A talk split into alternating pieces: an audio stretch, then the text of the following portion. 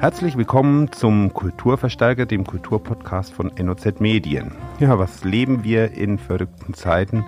Das öffentliche Leben ist runtergefahren bis auf einen ja, annähernd zum Nullpunkt.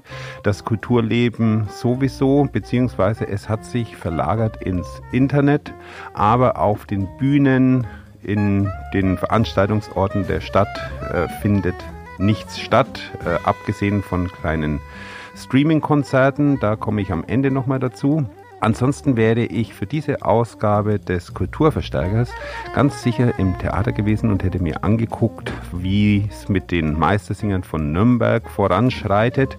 Die Premiere dieser Wagner-Oper war ja für den Samstag, den 18. April geplant, äh, musste auf jeden Fall verschoben werden. Auch die Proben mussten eingestellt werden. Und darüber und wie es überhaupt am Theater weitergeht, unterhalte ich mich gleich mit Intendant Ralf Waldschmidt.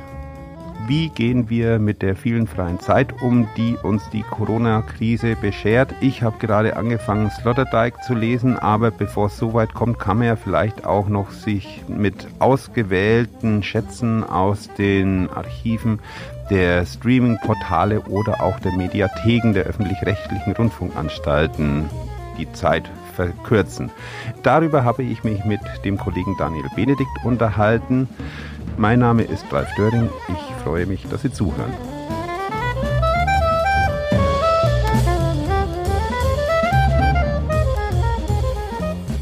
Ja, Stillstand am Theater Osnabrück.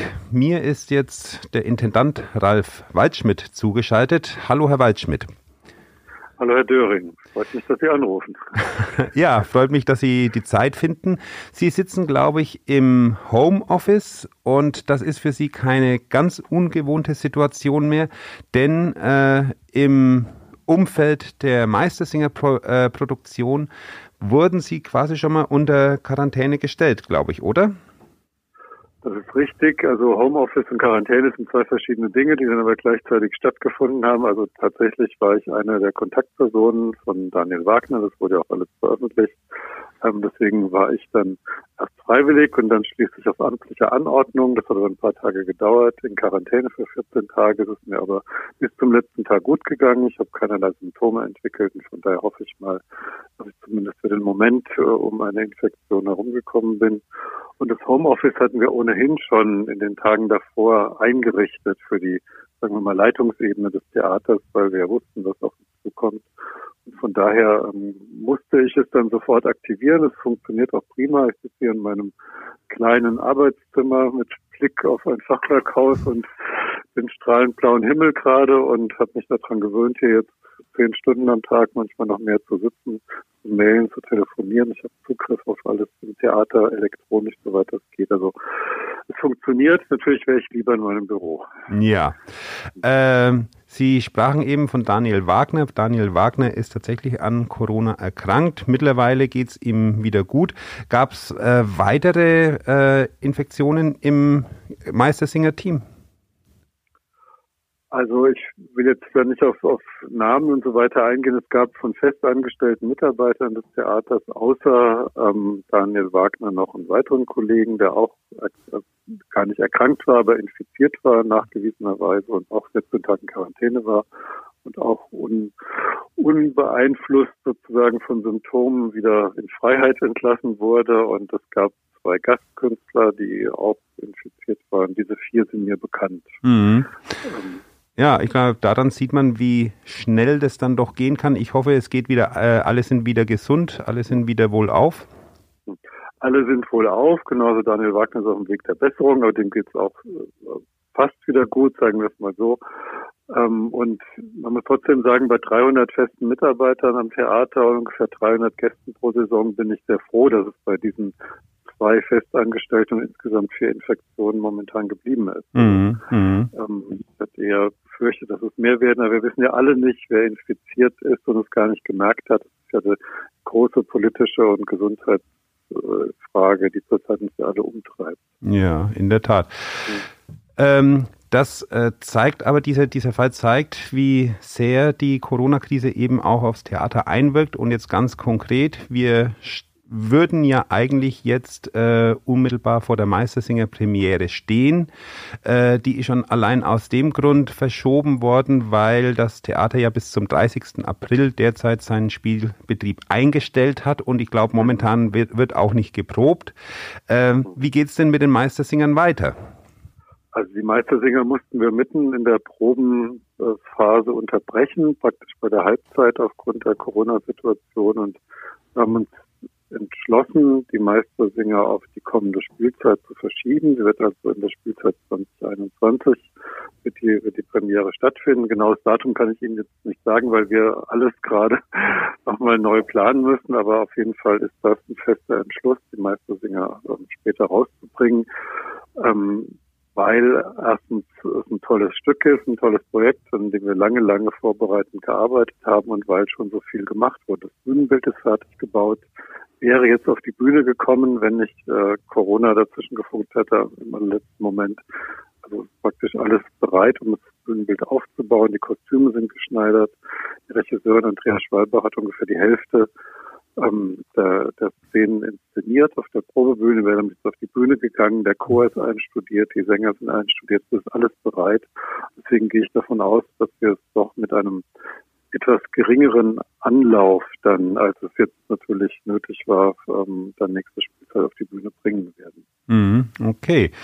Das ist ja eine, ja, einerseits traurige Nachricht, andererseits eben gibt es doch das Glück im Unglück, dass eben die mhm. Produktion äh, dann in die nächste Spielzeit übernommen werden kann. Wie sieht's denn mit den anderen Premieren aus, die noch äh, für diese Spielzeit angesetzt sind? Also wenn ich auf den mhm. Spielplan, auf den Premierenplan gucke, dann steht hier noch die Galatea von Walter Braunfels, eine Ausgrabung, eine Wiederentdeckung, äh, die, glaube ich, als konzertante äh, Aufführung geplant war.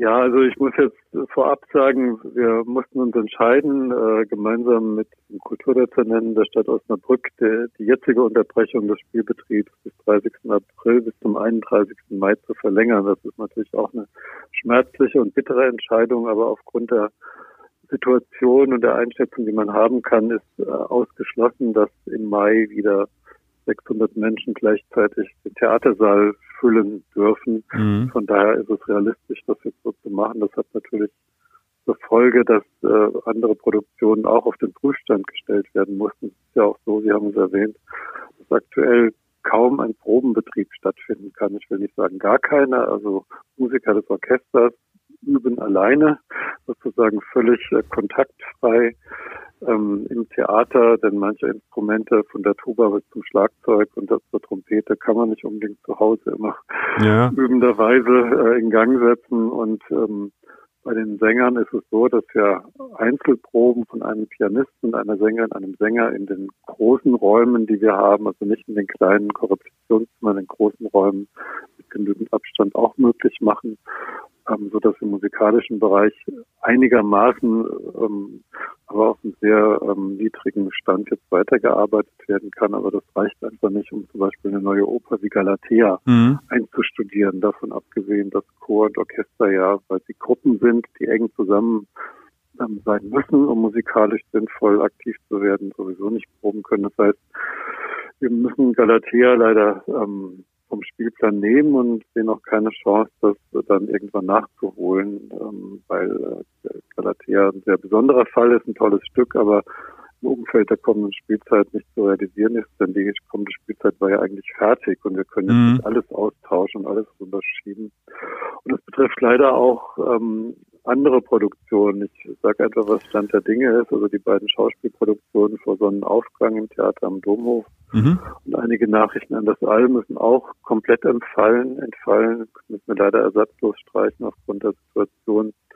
Und ebenso die ähm, ja als Kooperation mit China ausgerechnet geplante Tanzproduktion Side by Side ähm, wird nicht stattfinden können. Das betrifft auch die Tanzskala das betrifft auch die Gastspiele, die in der Tanzwoche geplant mhm. waren. Also Gastspiele von außerhalb. Das sind alles bittere Entscheidungen, aber ähm, es ist nicht anders machbar, als sie so zu treffen und ähm, halt zu schauen, wie wir dann möglichst schnell wieder in Gang kommen, sobald ja. es dann machbar ist.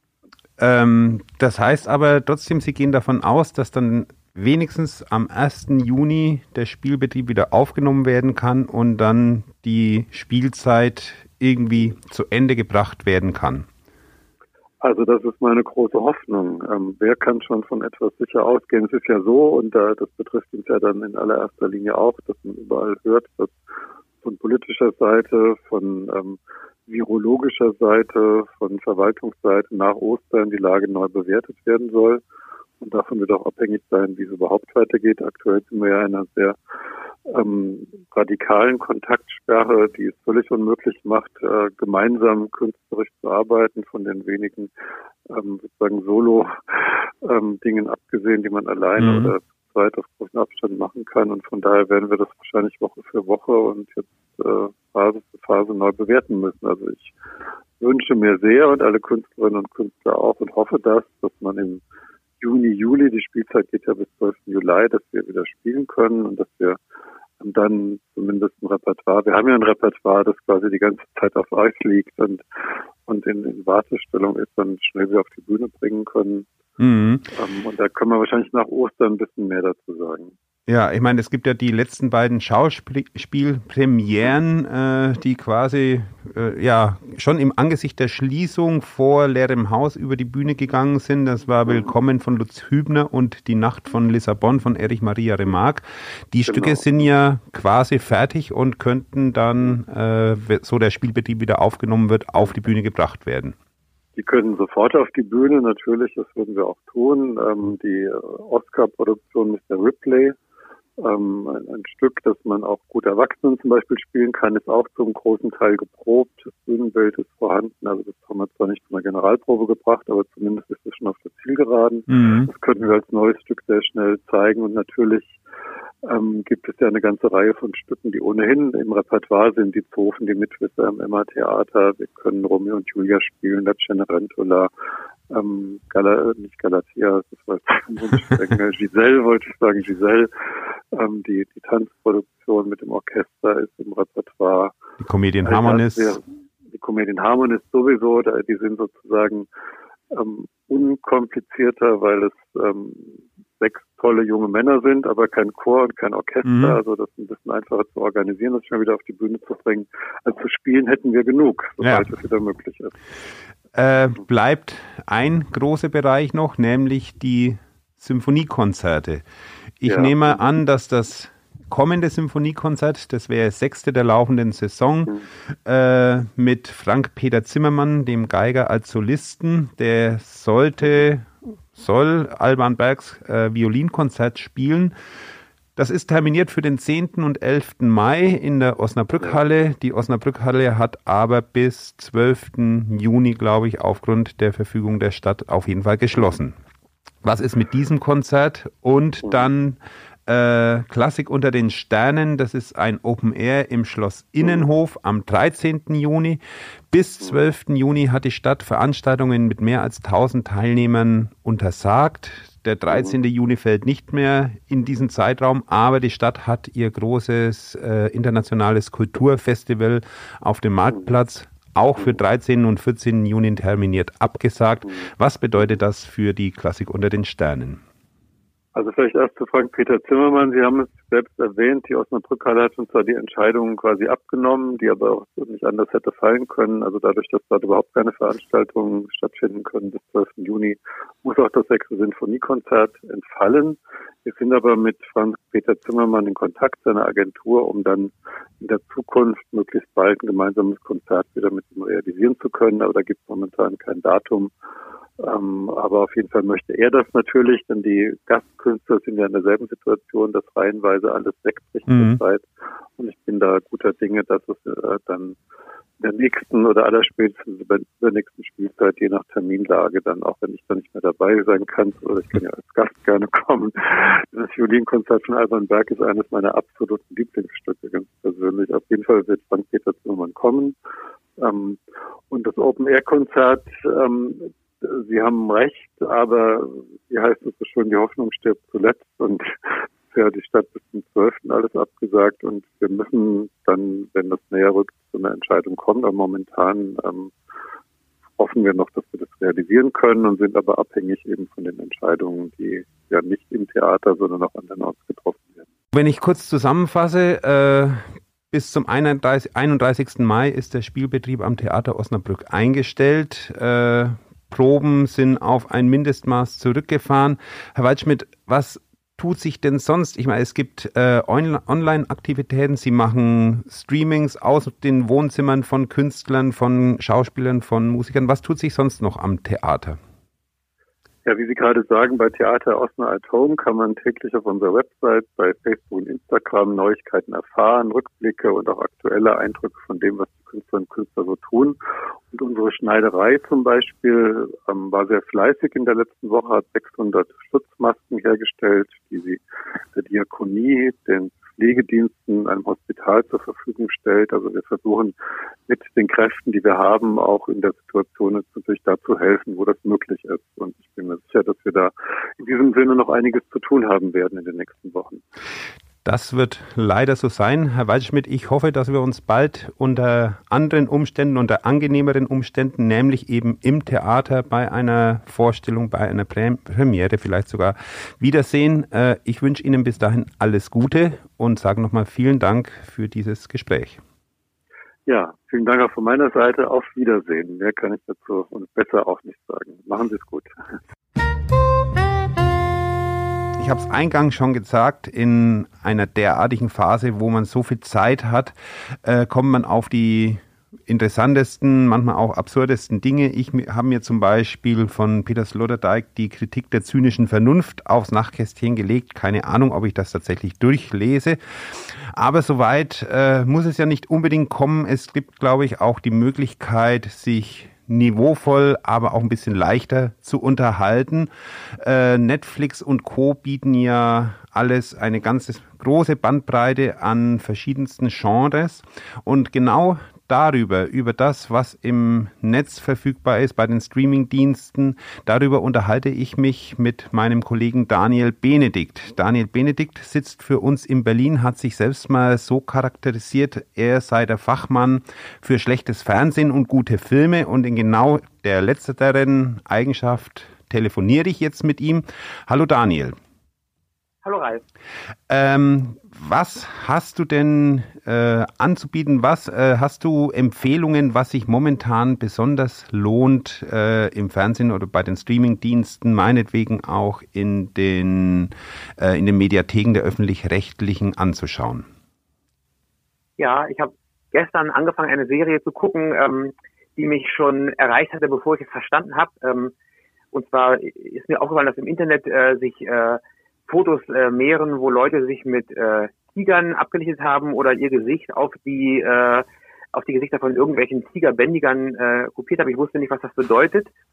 Habe es jetzt aber erfahren, das ist, äh, dass diese ganzen Memes äh, beziehen sich auf eine Netflix-Serie, die heißt Tiger King, also Tigerkönig. Ja. Und ähm, das ist eine Dokumentarserie in, ich glaube, sieben Teilen. Darin hat eigentlich der Autor ursprünglich nur die Idee gehabt, oder das Autorenteam nur die Idee gehabt, ähm, sich mit Großkatzenzüchtern in Amerika zu befassen. Ist es wohl so, dass in Amerika 5.000 bis 10.000 äh, Großkatzen gehalten werden in Gefangenschaft und dass es mehr als auf der ganzen Welt in Freiheit leben. Und, äh, das heißt also, äh, Entschuldigung, wenn ich da dazwischen gehe, das heißt also, in, äh, in Amerika gibt's äh, so skurrile Leute, die sich dann Löwen, Tiger, Leoparden äh, und alles Mögliche zu Hause halten. Genau, und das, das, das Epizentrum, also die, schon das sind die exzentrischen Leute, das geht von irgendwelchen Drogenbaronen bis hin zu äh, Neureichen, die eben einfach äh, Tiger oder Luchse für Accessoires halten, mit denen sie sich schmücken können. Aber das Epizentrum sind Züchter, die auch eigene Zoos und Farmen unterhalten, wo man mit diesen Tieren sich selbst am besten mit den, mit den Tierbabys sich ablichten kann. Weil gerade diese Tierbabys interessant sind für, für Selfies, ähm, wird auch immer neu nachgezüchtet. Naja gut, das ist sozusagen die Ausgangsthese gewesen dieser dieser Dokumentation reinzugucken, ähm, was für Leute das eigentlich sind, die äh, eben diesen, diesen massenhaften äh, Zoo unterhalten. Und in einer mehrjährigen, ich glaube fünfjährigen Recherche hat sich aber die Geschichte dann weitergedreht, weil äh, ähm, einer dieser Protagonisten äh, heißt, der nennt sich selbst Joe Exotic. Das ist ein, also der exotische Joe, das ist ein schwuler äh, Raubkatzenzüchter der äh, grundsätzlich bewaffnet äh, durch die Welt läuft und zwar nicht, weil er sich gegen seine Raubkatzen schützen will im Zweifel, sondern weil er Angst vor Tierschützern hat, die äh, ihm äh, an, an, an sein Zuchtgeschäft wollen, an sein Präsentations, also an der, dem auch so Tiershows gemacht in, in Supermärkten. Und es gibt eine, eine Tierschützerin, die sozusagen die große äh, Gegnerin von Joe Exotic ist und die Propaganda gegen ihn macht, weil sie die Haltungsbedingungen kritisiert, die ihrerseits genauso katzenverrückt ist wie er. Also sie unterhält selbst auch eine Tierfarm mit Katzen, die man auch besuchen kann, aber bei ihr sind es gerettete äh, Großkatzen. Und, also äh, äh auch die, die, gleiche Exzentrik, nur eben von einer anderen Perspektive. Genau. Und äh, diese, diese, diese Feindschaft ist wohl über fünf Jahre bis hin zu einem versuchten Auftragsmord äh, ähm, äh, eskaliert, äh, sodass jetzt am Ende der Serie, habe wie gesagt nur die erste Folge bisher gesehen, aber am Ende der Serie äh, sitzt dieser Joe Exotic äh, in Haft und äh, gibt jetzt aus der Haft Interviews ähm, über seinen, äh, seinen, seinen Kampf und äh, die Art und Weise, wie er seine Unschuld nachweisen will. Also äh, Joe, Exotic, ja, äh, Joe Exotic, das äh, ist schon ein Name, den man sich auf der Zunge, Zunge zergehen lassen muss. Das klingt ja eigentlich eher nach einem Pornodarsteller. Ähm, und also nochmal, ich verstehe dich richtig, das ist äh, keine Fiktion, sondern das ist eine Dokumentation. Also alles, was man da sieht in dieser Serie, ist tatsächlich auch passiert. Genau, das ist eine, das ist äh, eine, eine sehr, sehr exzentrische Milieustudie, wo man äh, wirklich richtig verrückte, auch schon optisch verrückt aussehende, äh, also der heißt nicht ohne Grund Joe Exotic, er hat einen blondierten Fukuhila und äh, läuft wie ein Westernheld rum. Es gibt Musikvideos, er hat zwei, äh, zwei Musikalben aufgenommen, wo er auf seinem Auto steht, ich glaube mit mit Tigern und äh, und äh, Gitarren äh, posiert und äh, eben seine seine Tigerleidenschaft besingt.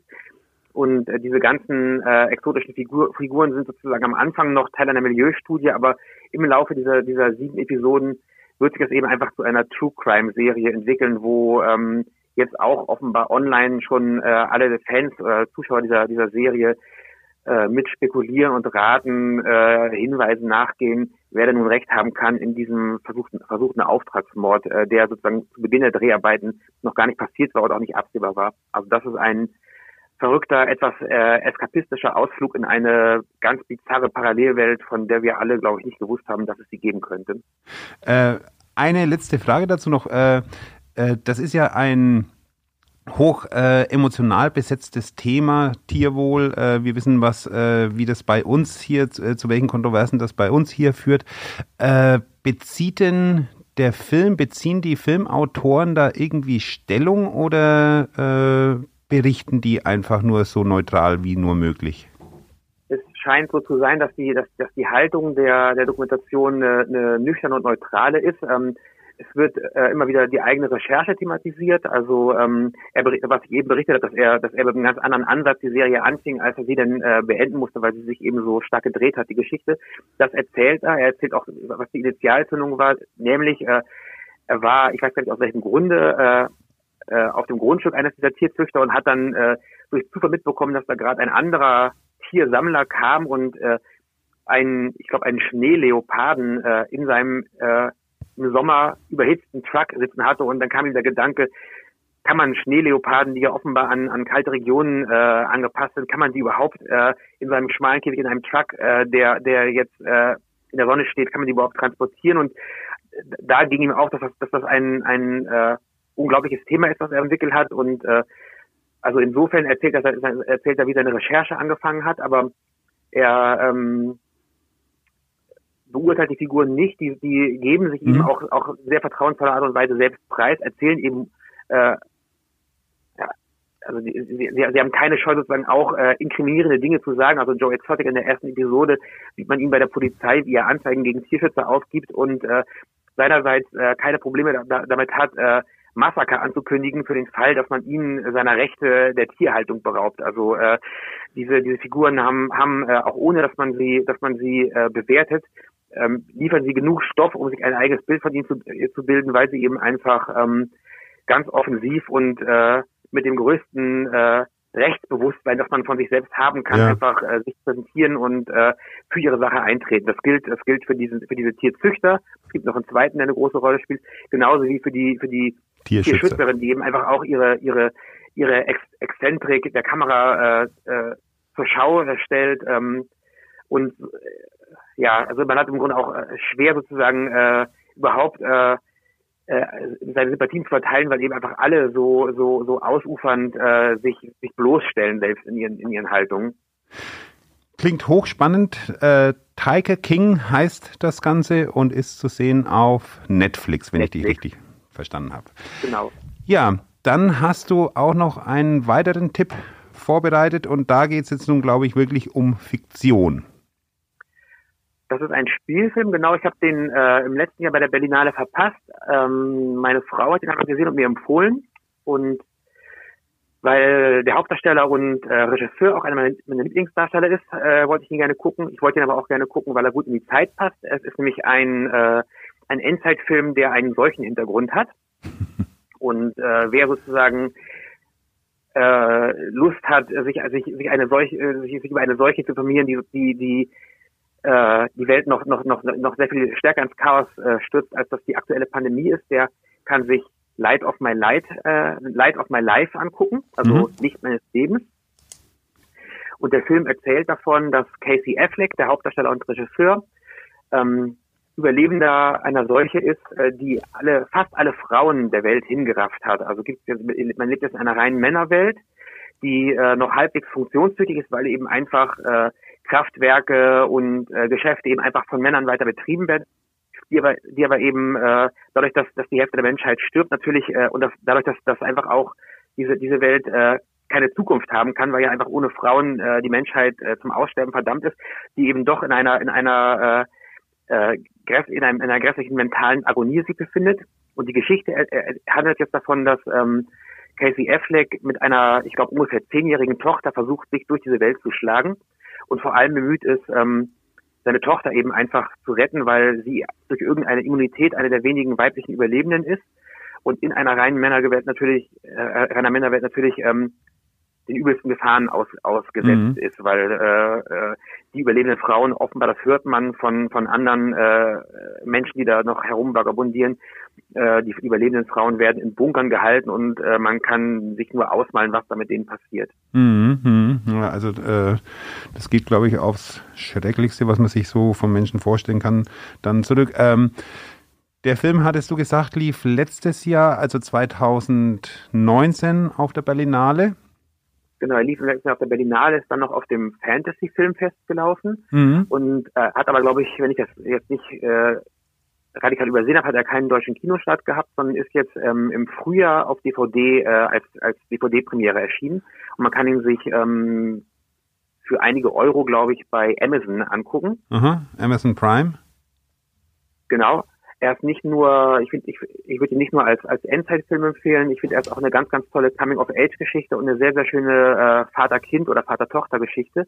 Natürlich geht es ganz stark auch um, um Gender-Fragen, dadurch, dass sie eben sich als Junge verkleiden muss, aber den Wunsch hat, wenn sie mal in ein leerstehendes Haus kommen, wo, wo ein Mädchenkinderzimmer ist, dann verkleidet sie sich, zieht sich irgendwelche Glitzersachen an, was er sozusagen äh, äh, unter Todesangst aber sie sofort unterbinden muss und ähm, mhm.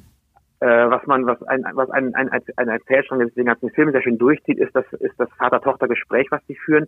Die verständigen sich äh, über diese ganze Situation ganz, ganz intensiv äh, in Form von gute Nachtgeschichten. Da kann ich auch persönlich als, als gute Nachtgeschichtenerzähler gute andocken.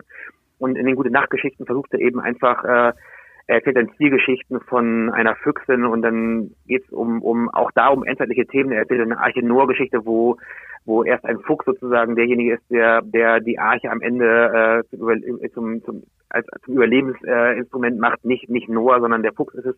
Sie verhandelt dann sozusagen um die um die weiblichen Figuren in dieser Geschichte und sagt, ja, aber ist es nicht eigentlich eher die Füchsin gewesen, dann entwirft die alternative äh, Verläufe dieser Geschichten und diese Art und Weise, wie ähm, wie äh, die Welt an all ihren Gefahren, die hier besonders schrecklich sind, einfach über über Erzählungen und äh, improvisierte Geschichten erzählt wird, fand ich äh, sehr berührend und stark und wie das Verhältnis zwischen Vater und Tochter umkippt, wie die Stärke, Stärken und Schwächen kippen, weil mal auch der Vater, am Ende ist es, ist es, ist es die Tochter, die den Vater retten muss und wie das alles kippt, ähm, das sind in einer starken, fiktiven Überzeichnung äh, Themen, die natürlich auch äh, echte Familienverhältnisse einfach prägen, weil wir einfach auch manchmal merken, dass es uns schlecht geht, den Kindern geht's gut, die bringen uns äh, wieder äh, auf andere mhm. Gedanken.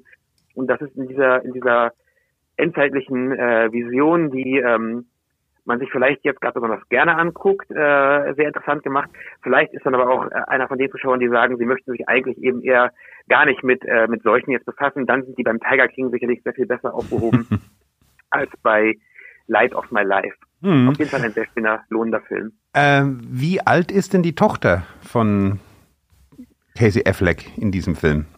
kann es nicht beschwören. Ich glaube, dass sie ungefähr zehn Jahre alt ist. Also sie ist so ähm, kurz vor der Pubertät, mhm. würde ich sagen, ist das Mädchen. Also vielleicht ist sie auch zwölf. Ähm, ich habe das nicht nachgeguckt, um das genaue Alter zu sagen. Mhm.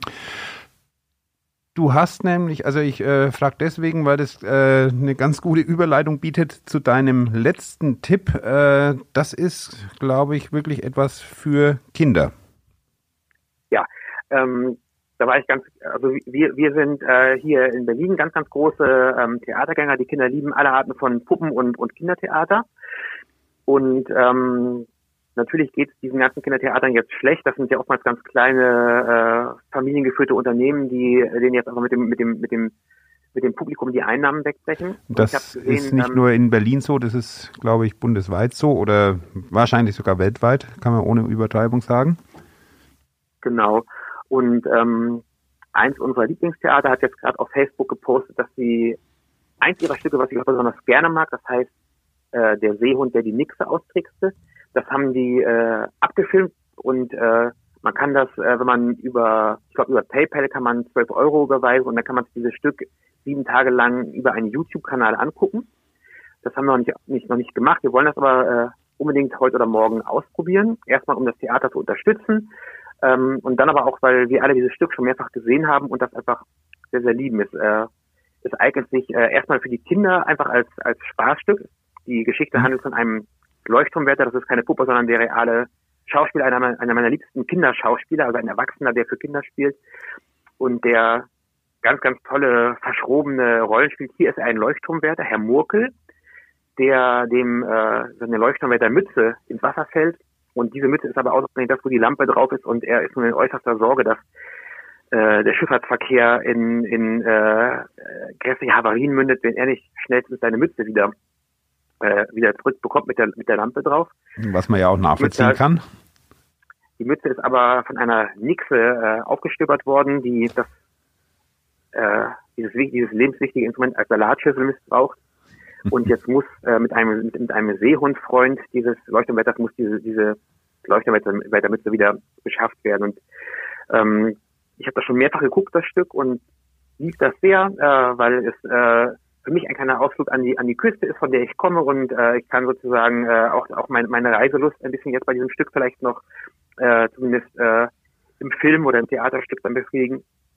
Naja, und äh, eben diese Gelegenheit, jetzt ein Stück sich zu Hause angucken zu können und äh, die Songs nochmal mitzusingen. Darauf mhm. freuen wir uns alle sehr. Und ich weiß nicht, äh, da bin ich jetzt zu weit weg, äh, ob und was es Vergleichbares vielleicht auch sogar in Osnabrück gibt, was du denn sogar empfehlen könntest jetzt als, als regionales Kulturscreening. Ja, natürlich gibt es in Osnabrück auch das ein oder andere Streaming-Format. Das Theater bietet verschiedene Sachen an. Ein neues Format startet jetzt am Wochenende und zwar wird die Lagerhalle unter dem Titel Straßenmusik Künstler in die Lagerhalle in den Saal bringen die dort auf der Bühne stehen, ein Konzert geben, aber halt eben natürlich vor leeren Rängen. Dafür aber vor einer Videokamera und diese Konzerte werden dann gestreamt und die Zuschauer haben anschließend die Möglichkeit, via PayPal oder eben andere Zahlungsmittel, dann Geld für die Künstler zu spenden. Ja, dann sage ich vielen Dank, Daniel, und äh, wünsche dir alles Gute. Alf, ich danke dir und äh, grüß mir alle Osnabrücker. Das mache ich gerne. Tschüss. Tschüss.